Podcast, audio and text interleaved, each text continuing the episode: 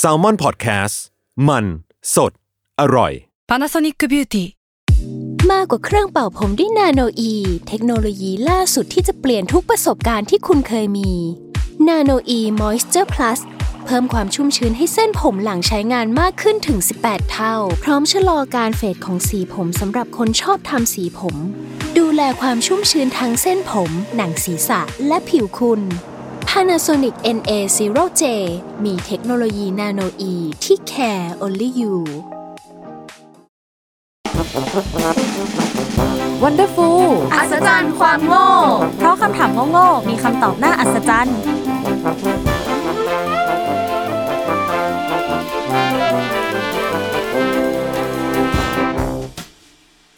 วัสดีค่ะ ยินดีต้อนรับเข้าสู่ Wonderful อัศจรรย์ความโง่ เพราะคำถามโง่ๆมีคำตอบน่าอัศจรรย์ค่ะ วันนี้อยู่กับสแตมป์ค่ะ พลอยค่ะ วีวันค่ะอืมกลับมาอีกครั้งนะกับเรา วันนี้เราก็มาในธีมที่แบบว่าน่าสนใจเป็นอย่างยิ่งอ่านั่นั่นก็คือธีม branding เออถูกต้อง ซึ่งจริง ๆ แล้วอะ การจะสร้างแบรนด์แต่ละแบรนด์ขึ้นมา มันจะต้องมีแบบสตอรี่เออมีเรื่องราว มีแบบ เบื้องลึกเบื้องหลังอะไรใช่ให้เราแบบได้ค้นคว้าค้นหากันใช่เนาะก็รอบตัวเราทุกวันนี้ก็เต็มไปด้วยแบรนด์เนาะแบบว่าจะใช้อะไรก็เป็นแบรนด์ไปหมดเลย ใช่ใช่คือแบรนด์เนี่ยมันไม่ได้หมายถึงแค่แบบ ต้องเป็นแบรนด์เนมเท่านั้นเออออะไรอย่างนี้มันคือ น้ำดื่มหรือแบบแม้แต่ตุ๊กตงตุ๊กตาอะไรก็ตามอ่าใช่มันก็เป็นแบรนด์เหมือนกัน ที่ที่พูดเพราะว่าตอนนี้มีตุ๊กตาตั้งอยู่ตรงหน้าสองตัวนะคะเออน่ารักมากน้องชมพู น้องชมพูใช่เดอะฮงแดด็อกไปตามไอจีกันได้ ไปตาม IG กันอ่าได้มาเวขายซะแล้ว โอเค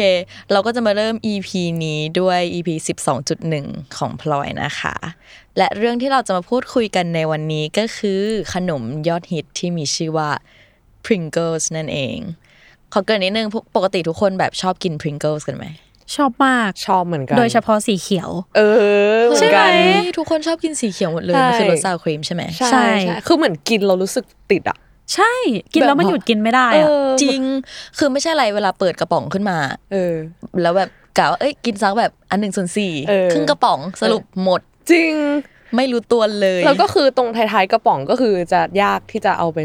มาก จริงเพราะว่าเอื้อมเออเอื้อมมือต้องเอื้อมมือลงไปแล้วแบบจนมันเกิดเป็นแบบ viral ใน TikTok อะที่เห็นเป็นหมาหน้ายาวปะที่เป็นแบบอืมใช่ let me do it for you อะไรอย่างเงี้ยเออเอ็นดูนั่นแหละ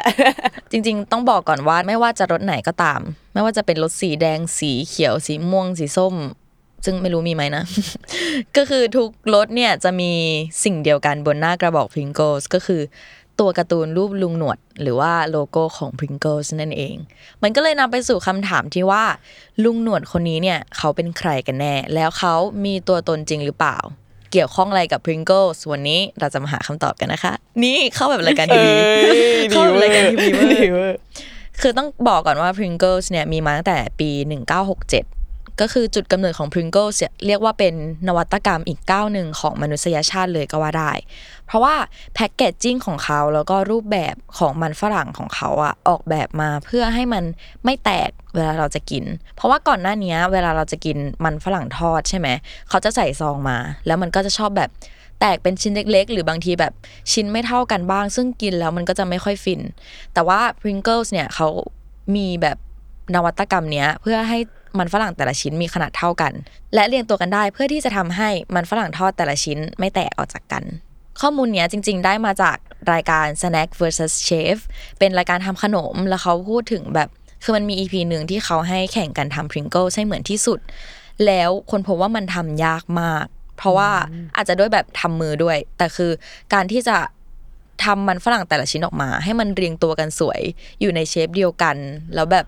ใส่เข้าไปในแบบบรรจุภัณฑ์ของเขาได้อะ มันคือไม่ใช่เรื่องง่าย ๆ เลย แล้วก็มันแบบมันยากมากจริง เออ แต่ก็เคยได้ยินในรายการเอ snack versus chef มาไม่ไม่แน่ใจว่ารายการเดียวกันไหมแต่เห็นแบบ เพื่อนเราอะชอบพูดถึงแบบรายการที่แบบ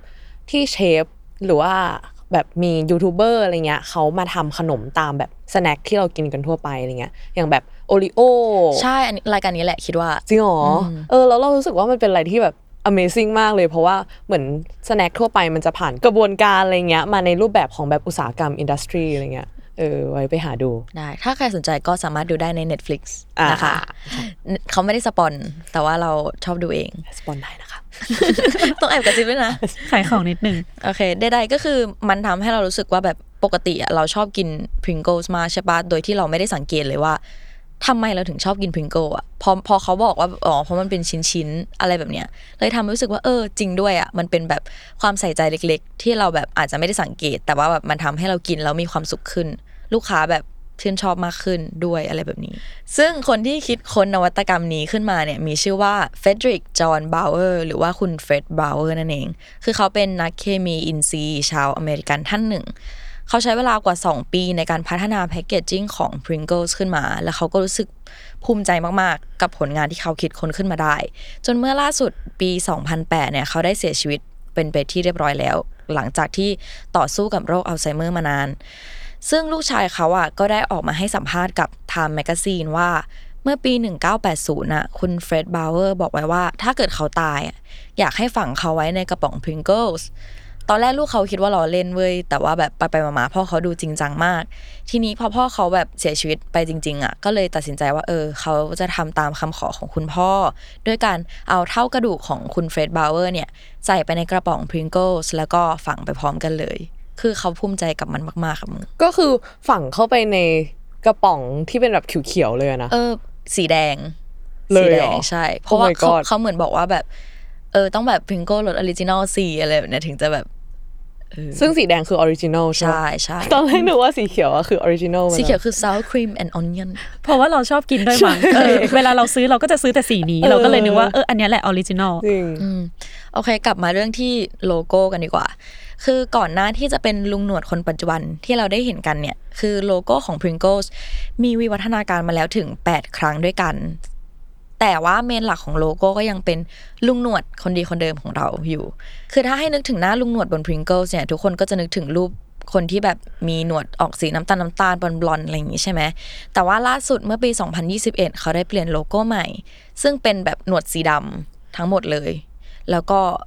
ไม่แน่ใจว่าแบบการเปลี่ยนโลโก้เนี้ยมันเพื่อแบบความ modern ความทันสมัยของโลโก้หรือเปล่าอะไรเงี้ย แต่ว่ามันก็ดูแบบโล่งๆกว่าเดิมนิดนึง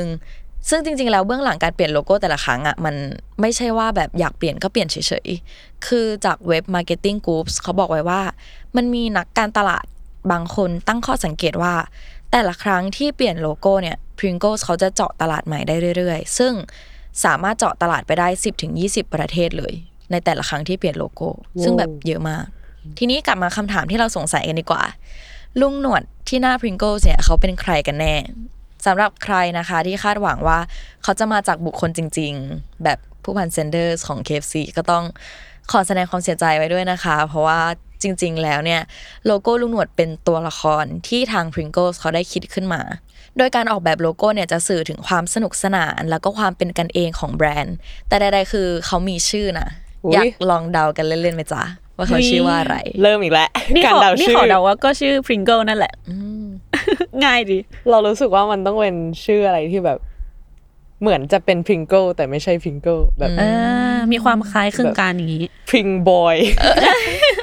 เหมือนเหมือนเหมือนยี่ห้อน้ำแดงเหรอหรืออะไรอะไม่รู้ Hale's Blue Boy อะไรเงี้ยเหรออ่าเฉลยเลยดีกว่า จริง ๆ แล้วเขามีชื่อว่า Mr. P หรือว่า Mr. Pringle นั่นเองอุ้ยใกล้เคียงใกล้เคียงใกล้เคียงทั้งคู่เลยประเด็น โอเค แต่ความพีคคือตอนที่เรา research เรื่องชื่ออะเราไปเจออีกชื่อหนึ่งที่ขึ้นมาบ่อยมากๆ คือชื่อ Julius Pringle คือในหลาย ๆ เว็บอะอย่างเช่นเว็บ 1000 Logos อะเขาบอกไว้ว่า ชื่อเนี้ยเป็นชื่อทางการนะ ที่มีมาตั้งแต่ปี 2013 แล้วก็ตั้งตามนักอเมริกันฟุตบอลชื่อดังอย่าง Julius Peppers และทีเนี้ยเราอะทำสคริปต์เกือบจบแล้วเว้ย แล้วอยู่ก็มาเอะใจอะไรสักอย่างหนึ่งว่าแบบทำไมบริษัทขนมอะมันต้องตั้งชื่อตามนักกีฬาด้วยอะ ก็เลยลองไปหารายละเอียดอีกที จนไปเจอทวิตหนึ่งของคุณ Platypus Man เขาเล่าเรื่องเกี่ยวกับแบบปัญหาของวิกิพีเดียอะไรเงี้ยเขาบอกว่าเขาอะกับเพื่อนได้ตั้งชื่อให้มาสคอตมีหนวดของขนมยี่ห้อหนึ่ง แล้วใส่ไปในวิกิพีเดีย แล้วอยู่ๆแบรนด์ก็เคลมชื่อนั้นไปเลยเฮ้ยซึ่งเขาเล่าว่าตอนนั้นน่ะเขาลองถามเพื่อนเล่นๆว่า คิดว่ามาสคอต Pringle ชื่ออะไรอ๋อ แล้วตอนนั้นในทีวีกำลังฉาย Julius Peppers กำลังเล่นอเมริกันฟุตบอลอยู่พอดี เพื่อนเขาก็เลยบอกว่าแบบ Julius Pringle ละกันอะไรแบบนี้ ที่พีกว่าก็คือ เราลองไปหาข้อมูลมา เราเห็นชื่อเนี้ยไปโผล่ในรายงานประจำปีของบริษัท Kellogg's ซึ่งเป็นบริษัทแม่ของแบบ Pringles นะ อันนี้ก็ไม่แน่ใจว่าแบบมันจริงแท้แค่ไหนอะเออเพราะว่ามันเป็นแบบคำที่มาจากทวิตเตอร์เนาะแต่ก็มาเล่าให้ฟังกันคำๆนะคะ สรุปแล้วก็คือลุงหนวดของโลโก้ Pringles เนี่ยเป็น ตัวละครที่สร้างขึ้นมาเนอะเป็นแบบฟิกชัน a ลแล้วก็มีชื่อว่า Mr. Pringles หรือว่าเรียกสั้นๆว่า Mr. P นั่นเอง ส่วนชื่อ Julius Pringles เนี่ยก็ยังแบบไม่อยาก confirm มากเนอะแบบถ้าใครรู้ข้อเท็จจริงยังไงก็มา comment บอกกันได้นะคะ ทุกคนคิดว่ายังไงกันบ้าง สนุกใช่ เออ นี่ว่าสนุก เอ้ยแต่จะบอกว่ามันแอบคล้ายกับ EP ของเราในตอนเออหมวดใช่ไอทีว่าจะพูดอยู่ที่เป็นเรื่องทวิตเตอร์อะอืมใช่เออ คือมันมีการเปลี่ยนโลโก้หลายครั้งอืมเออ แล้วก็มีการแบบตั้งชื่อตามนักกีฬา อย่างของนี่ตอนนั้นทวิตเตอร์เขาตั้งชื่อตามนักกีฬาท่านหนึ่ง Larry เออเออ เป็นนักบาสเกตบอลของ NBA มเออ หรือเราสามารถแบบ relate ได้ว่าแบบเหมือน เพราะว่าคนที่สร้างแบรนด์เป็นผู้ชายแล้วก็ งานอดิเรกผู้ชายส่วนใหญ่ก็คือตามกีฬาดูกีฬาอะไรอย่างเป็นงี้ไปได้นะเฮ้ยเออคุณมีสาระนะเนี่เฮ้ยยเชื่อมโยงเก่งเดาเก่งเออแต่ว่าก็เราก็ได้เห็นแบบกระบวนการของการ rebrand Pringle มาหลายรอบแล้วนะ อย่างที่พลอยอืมพูดอะไรเงี้ยอย่างแบบล่าสุดที่เขาก็เพิ่งปรับแพ c เกจจิ้งไม่ใช่แบบแพ c เกจจิ้งหรอกคือเหมือนแบบเป็น artwork ใหม่ในแบบ หน้านั้น ซึ่งเรารู้สึกว่าเออมันก็ดูทันสมัยขึ้นมัอะไรนมีเงี้ยความแบบมินิมอลอะไรอย่างเงี้ยใช่มากขึ้นเหมือนแต่ก่อนแบบหน้าลุงหนวดของเขาก็จะเป็นแบบเออมีเงาเงาๆมีสีมีเส้นดำทึบอะไรมากขึ้น แต่เหมือนแบบเขาก็ปรับมาเป็นแบบเออไม่ไม่มีเส้นอะไรเงี้ยแล้วก็เป็นแบบมินิมอลไปเลย จริง ๆ มันโทเดียวก็คือเหมือนแบบการปรับโลโก้ให้มันดูทันสมัยขึ้นนั่นแหละเหมือนแบบใช่อย่าง IG อย่างแบบ Facebook หรืออะไรก็ตามอะอืมคือมันต้องแบบมันต้องมีการปรับเพื่อให้เข้ากับยุคสมัยอยู่แล้วใช่แล้ว Pringle อยู่มาแบบ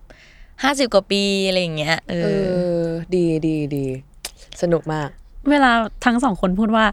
โลโก้ลุงหนวดอะไรเงี้ยนี่นึกถึงสเต็กอะ นึกถึงสเต็กลุงหนวด ใช่ ความจริงแล้วนะคะ สเต็กลุงหนวดนั้น ก็ไม่ได้สปอนเซอร์เราเหมือนกันแล้วก็ไม่ได้เกี่ยวอะไรกับแล้วพิก็งไม่เกิลเกี่ยวอะไรเลยกับใช่ Pringle เหมือนสปอนกันได้นะครับ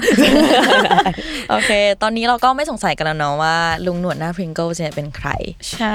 ต่อไปนะคะก็จะเป็น EP 12.2อืมของเราเองของน้องแตมเอง เออ จะเป็นอะไรเรื่องอะไรก็ติดตามกันได้นะคะ กับรายการ Wonderful ทุกวันศุกร์เสาร์อาทิตย์ทุกช่องทางของ Salmon Podcast นะคะสำหรับวันนี้ Wonderful อัศจรรย์ความโง่ก็ขอลาไปก่อน บ๊ายบาย บ๊ายบา